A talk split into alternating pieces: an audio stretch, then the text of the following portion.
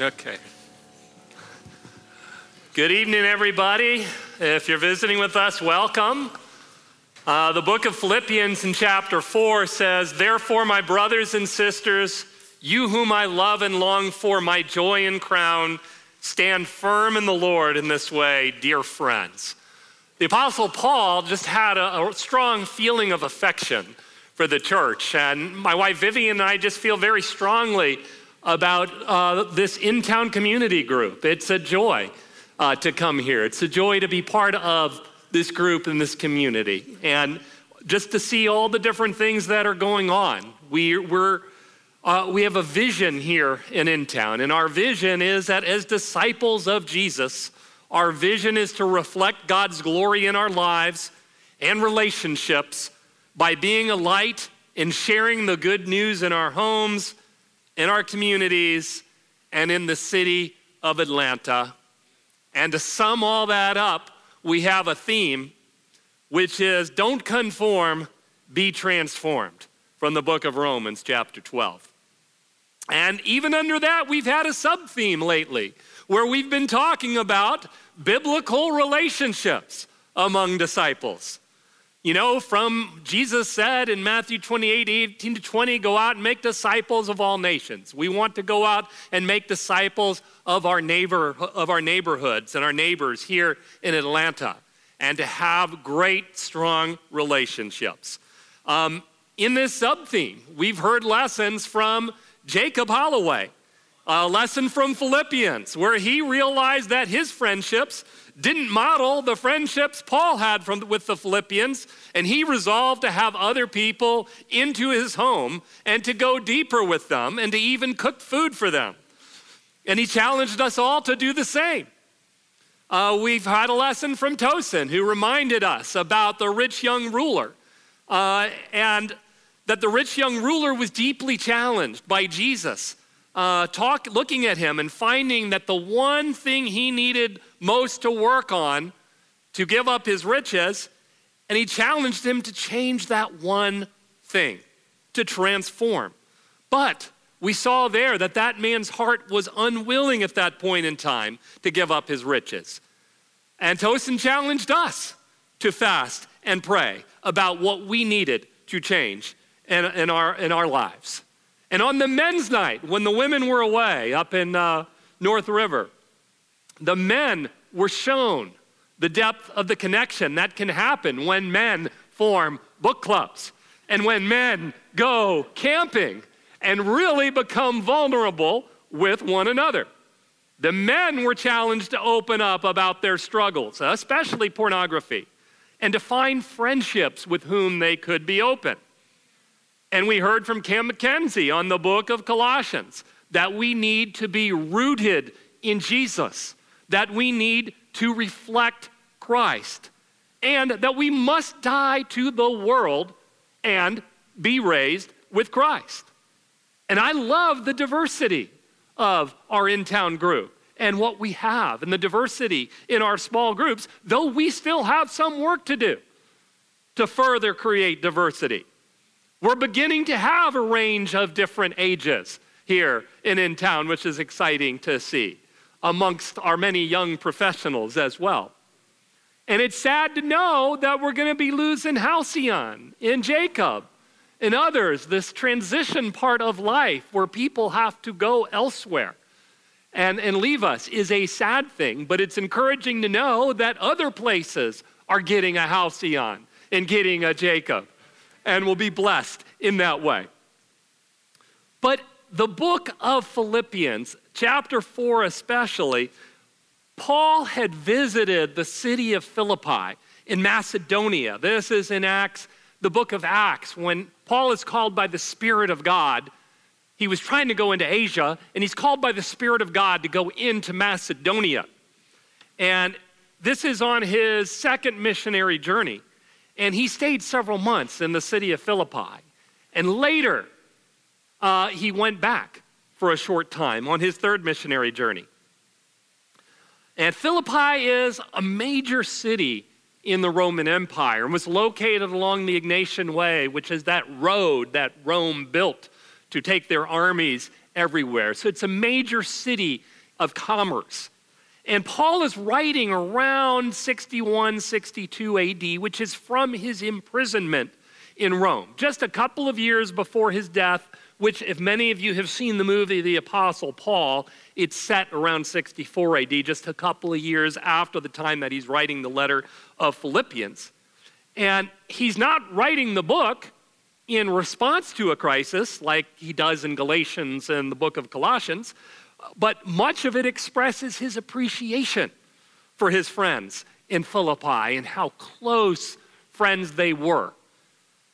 And it's a book about authenticity, authentically living in joy and in unity, and that Christians should be unified, and what it takes for Christians to be unified uh, to one another and to live in harmony, what it takes to live in harmony in a, in a community. And it takes humility, and it takes um, much sacrifice to do that. But interestingly, chapter 4 and verse 2 opens up with two Christians having a dispute. In verse 2, he says, I plead with Euodia and I plead with Syntyche to be of the same mind in the Lord. Yes, and I ask you, my true companion. In that word, true companion, sometimes translated sazugis from the Greek, or um, you know, faithful companion, is uh, a, a, singular person, a par- a, probably a person, an individual, po- possibly a proper name. But I ask you, my true companion, help these women, since they have contended at my side in the cause of the gospel, along with Clement and the rest of my co workers whose names are in the book of life. Now, what do we know about this dispute among the two women? Well, we know it was a bad dispute. Why do we know that? Paul names names. he very rarely names names. Well, the dispute was obviously known throughout the church. He's writing in a shorthand way as if everybody knows what he's talking about. And the conflict seems to have made its way the 800 miles from Philippi to Rome, where Paul's in prison. And he is also asking someone in the congregation to help the two women work out the dispute, as it seems as if they had not been able to work out the dispute themselves. Now, another interesting fact about this dispute is that the two women, both being Christians, didn't prevent the conflict.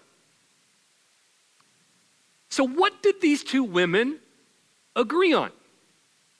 Well, each one agreed, would have agreed with Paul, that their names were written in the book of life.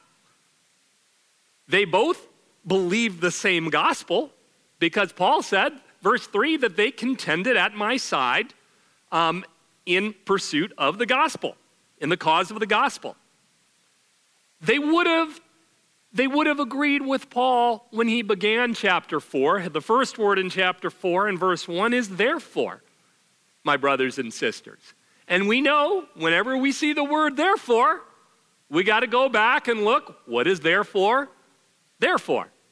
What's it referring to? Well, what does Paul talk about in the book of Philippians? Chapter 1, verse 21 To live is Christ, and to die is gain. He talks about how Jesus is preeminent above all else. These two women would have agreed that Jesus is preeminent above all else, that to live is Christ, to die is gain. Philippians chapter 2, that Jesus was himself a humble servant. And that because Jesus was a humble servant, we ourselves should do nothing out of selfish ambition. That we should consider others above ourselves and look to the interests of others. Philippians 2:12. These women would have agreed that we should work out our own salvation with fear and trembling. In verse 14 of chapter 2, that we should do everything without grumbling or arguing. And they might have said, What's the other one who was grumbling and arguing? And in chapter 3, um, when Paul was explaining that the, the Judaizers within the church were causing issues because they were insisting that people needed to follow Jewish rituals and customs first before becoming Christians. They were laying extra burdens onto the process of becoming a Christian. And Paul said, that's just wrong. And these women would have agreed with that. And they would have agreed in chapter 3, verses 18 to 19, that if your mind is set on earthly things, that you become an enemy to the cross of Christ. They would have agreed that Jesus was Lord and that our lives should reflect His. That Jesus had died for their sins and that His blood completely cleanses each one of us and washes over that and takes away the guilt and stain of sin. And so, also, what do we know about this situation? Well, these women were known to the Apostle Paul, they had worked at his side. So it sounds like they were known to the church and probably were influential within the church. And incidentally, by the way, it's very countercultural here of Paul to simply treat these two women as his co workers and to not place himself above them, but equally side by side with them. Paul was no woman hater. He was, he was calling these women his co workers. So, what could have caused this conflict? How about sin? Being a Christian doesn't exempt us from the conflicts caused by sin. Now, the conflict that the two women were having has many different applications. What are some of the hot button topics or issues that can divide us. And let me throw that open. What are some of the hot button topics and issues that could divide a group or a Christian group? Sorry? Politics, for sure. And maybe these two women were on different sides of the political spectrum. Sorry? Worship. Worship. They possibly disagreed on whether we should use a contemporary or modern or past style of worship. What else?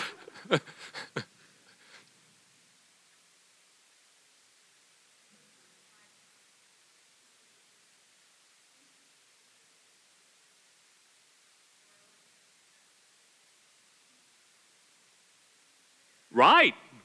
One was saying, I'm the only one doing all the work here in the church. And the other one was saying, oh, it's like Mary and Martha. Right there, yes.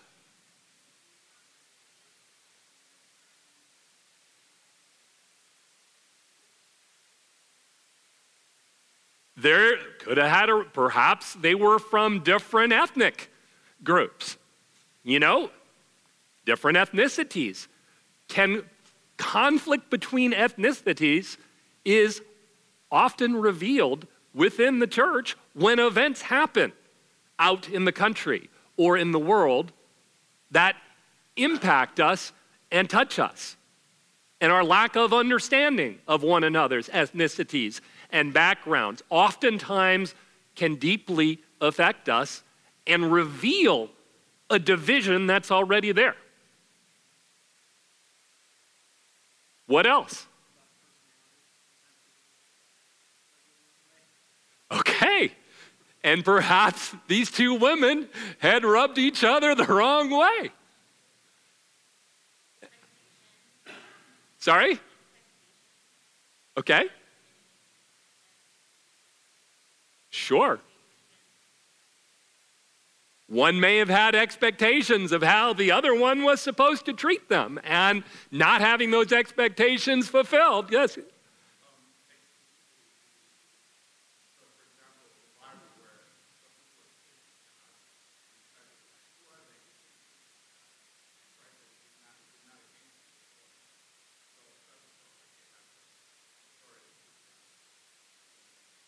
Okay. Exclusivity or cliques or different subgroups where people really know each other well and it's hard to break into that group. Yes. Clearly, maybe they were single women and it was a dispute over a guy. That's an interesting one. I've never even heard that one before, but that's an awesome. It's fun to speculate. Yes. Jealousy in general. Sorry? Oh, slander and gossip. Lisa Casazza is actually going to come up and share a little bit on some of slander and gossip topic. Yes.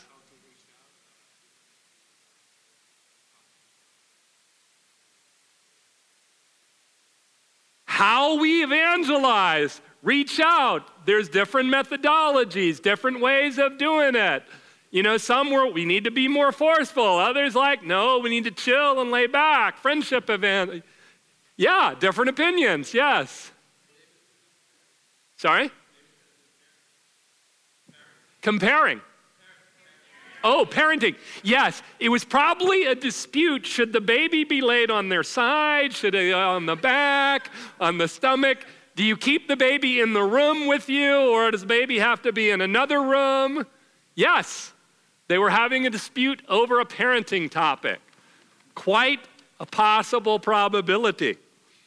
Yes, so dating, women's rights, politics, gossip, race could have been any of those things. But Paul was sensitive about how he didn't bring up the matter that was actually at dispute.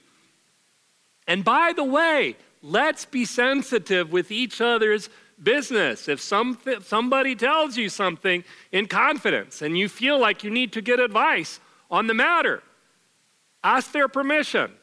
You know, or say, or, or say, I will bring this up generically with no names and not enough hints to let you know who I'm talking about.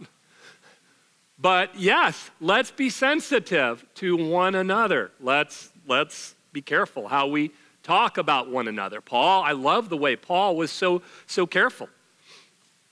And interestingly enough, look at the verb he uses in verse 2. I plead with Euodia, and I plead with Syntyche to be of the same mind.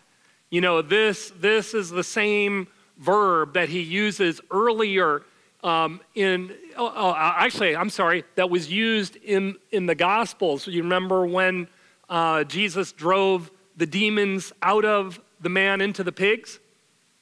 And the people pleaded with Jesus to leave their region. So it's the, it's the same verb. I mean, this, this is a, an intense word. It's like, you know, Cam McKenzie in his lesson on Colossians talked about sometimes we need to admonish one another when you had a good friendship and a deep relationship. Occasionally, there's times to admonish one another. Paul is making a strong appeal. An admonishment's going on because he's elevating it to the whole church to talk about. It's like, guys, this situation cannot go on. I, I, I need, you got to fix it. Um, Satan loves disunity, he loves to keep us apart. Um, there's times to deal with sin when we talk to one another and speak with conviction to one another.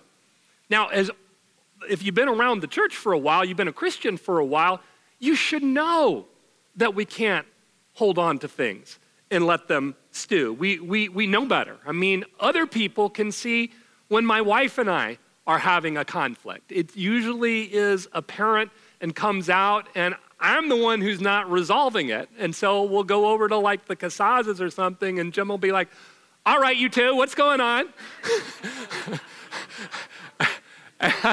we got to resolve it. I mean, it's like they took that for me to figure out I'd been mad at my wife for several days. You know, this was like a couple months ago.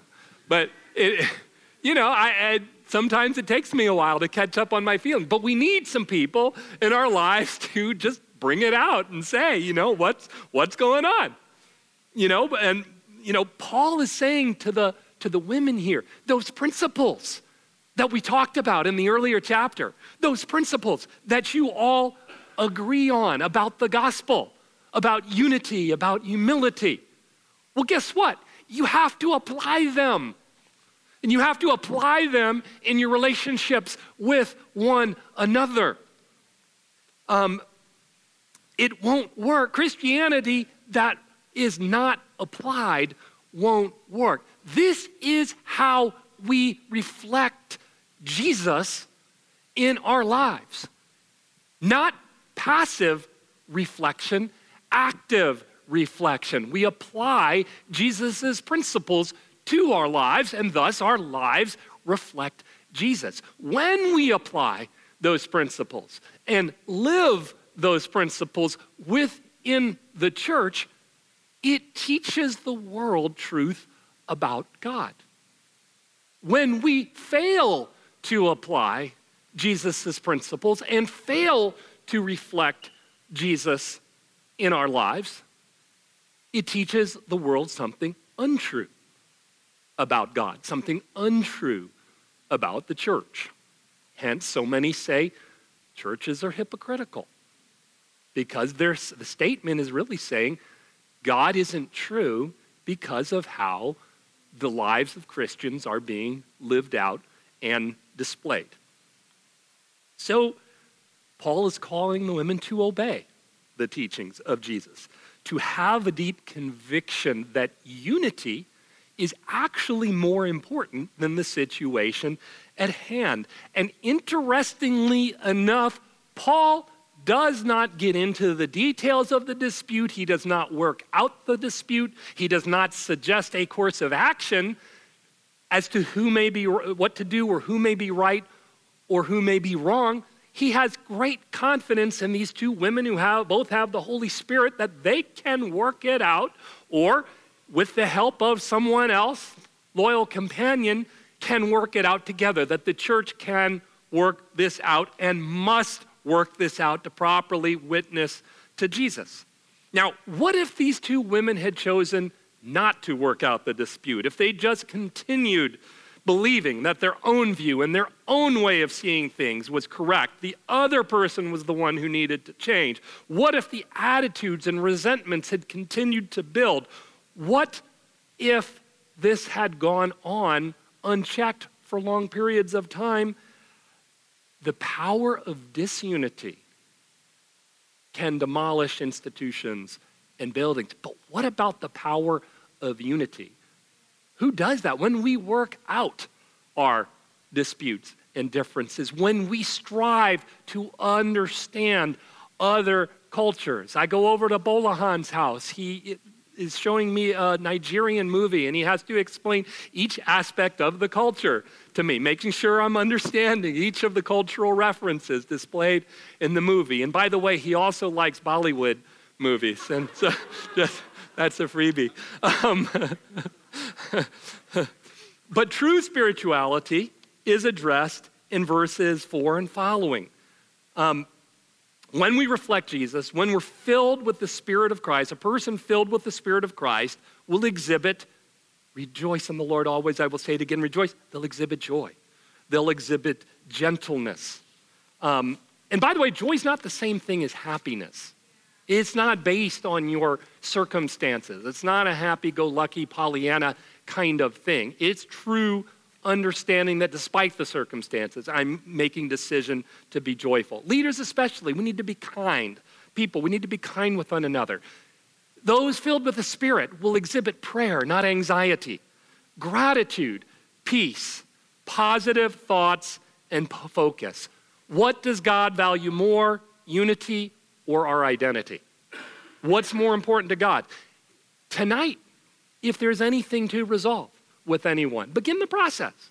You don't have to resolve it all tonight, but you begin the process. You begin the discussion. Seek to build relationships with people that you do not understand, whose politics you don't understand, whose po- viewpoints you don't understand. Sometimes working things out will mean you got to be quiet and listen. But sometimes it means you got to stop being quiet and speak up more than you would be comfortable with.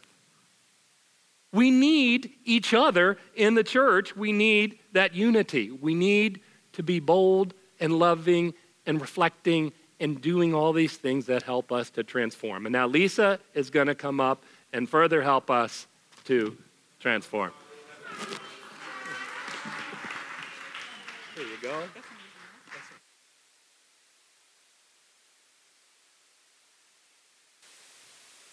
This on? Okay, got it.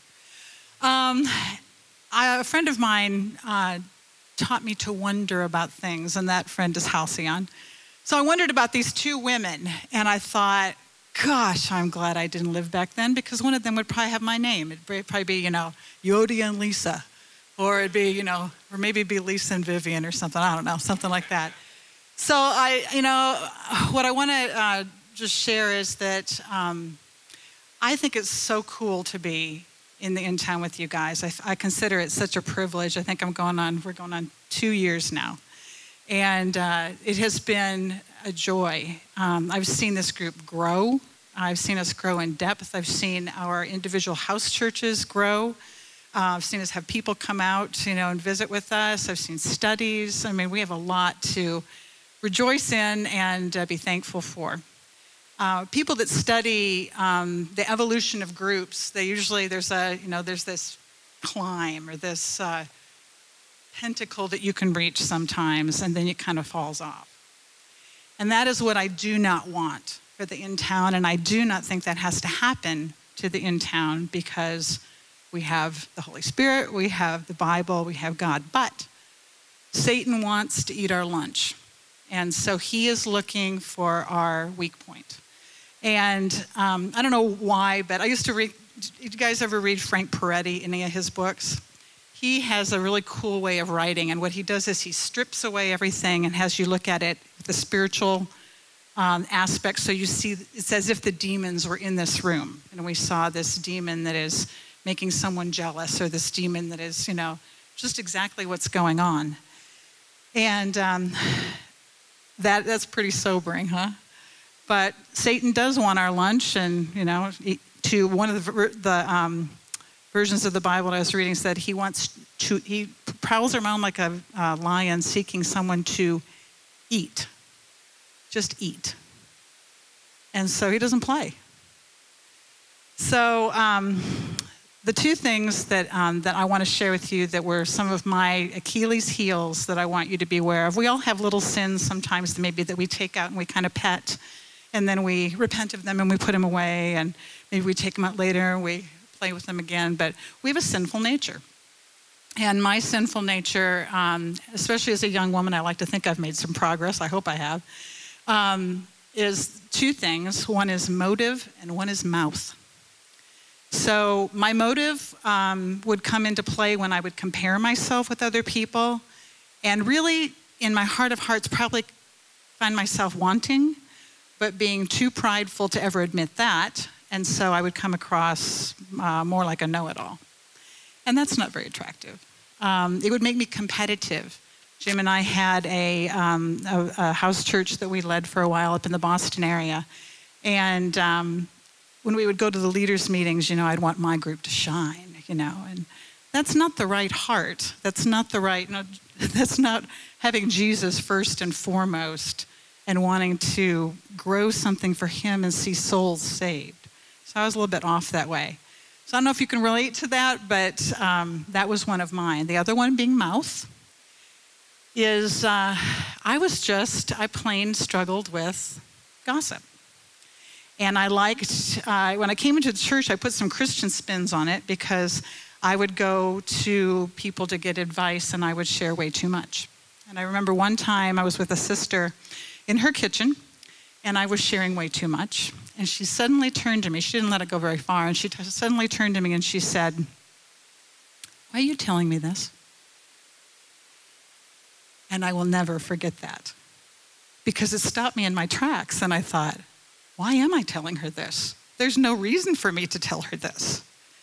And I'd like to say that every single time I've been in a similar situation since, that has stopped me. Unfortunately, has not. Um, but I think about that quite often.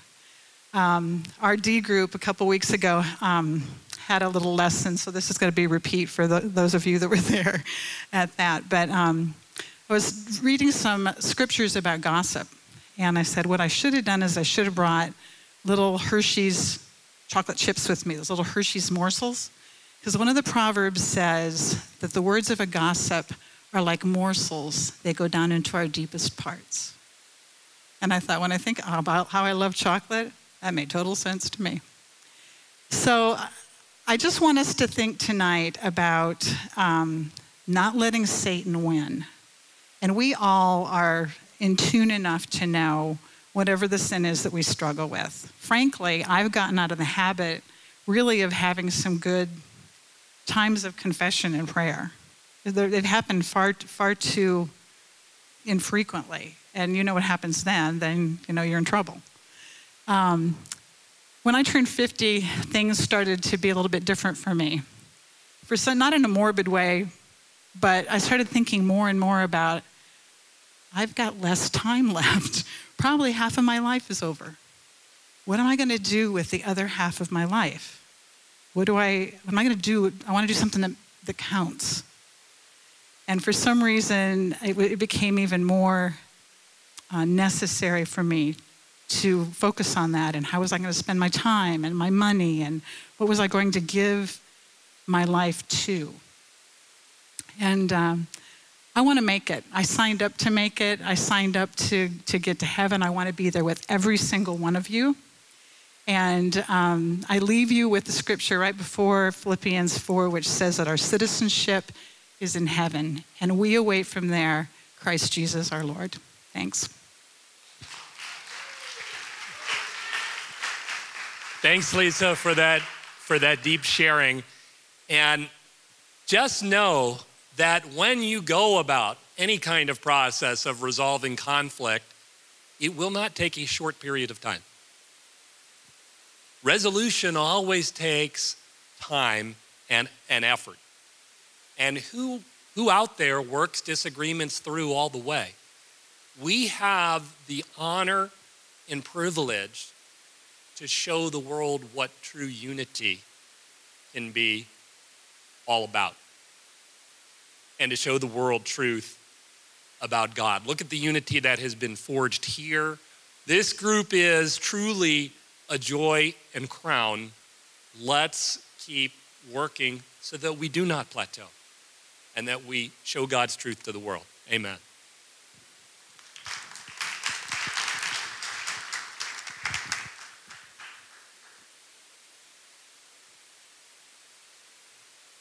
Good evening.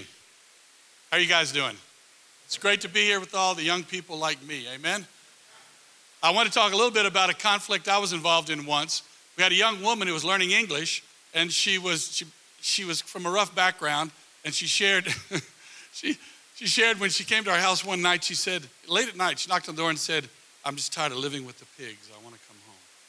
For the prodigal son, became a very dynamic young disciple, very uh, indignant about preaching the word of God. And so one time she was with a group and they said, she said, you know, the Bible says we must be bald. And the group said, no, no, no. Yes, the Bible says we must be bald. And the more the group said, no, no, no, the more she said, yes, it does. So tonight I'm going to talk about instead of being bald, being bold. Amen? The wicked flee though no one pursues, the righteous will be bold as lions, right? And so we're going to have some opportunities to do that. How many times did Acts how many times in the book of Acts does it say that Paul was bold? How many times? Any ideas? You can Google it, bold, book of Acts. I got a t shirt for the person that gets it right. Six. Who was six? Who was six? Somebody said six.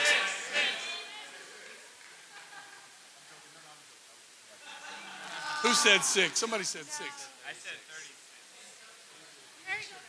Close enough. Six times Paul, somebody said six, that's all I heard.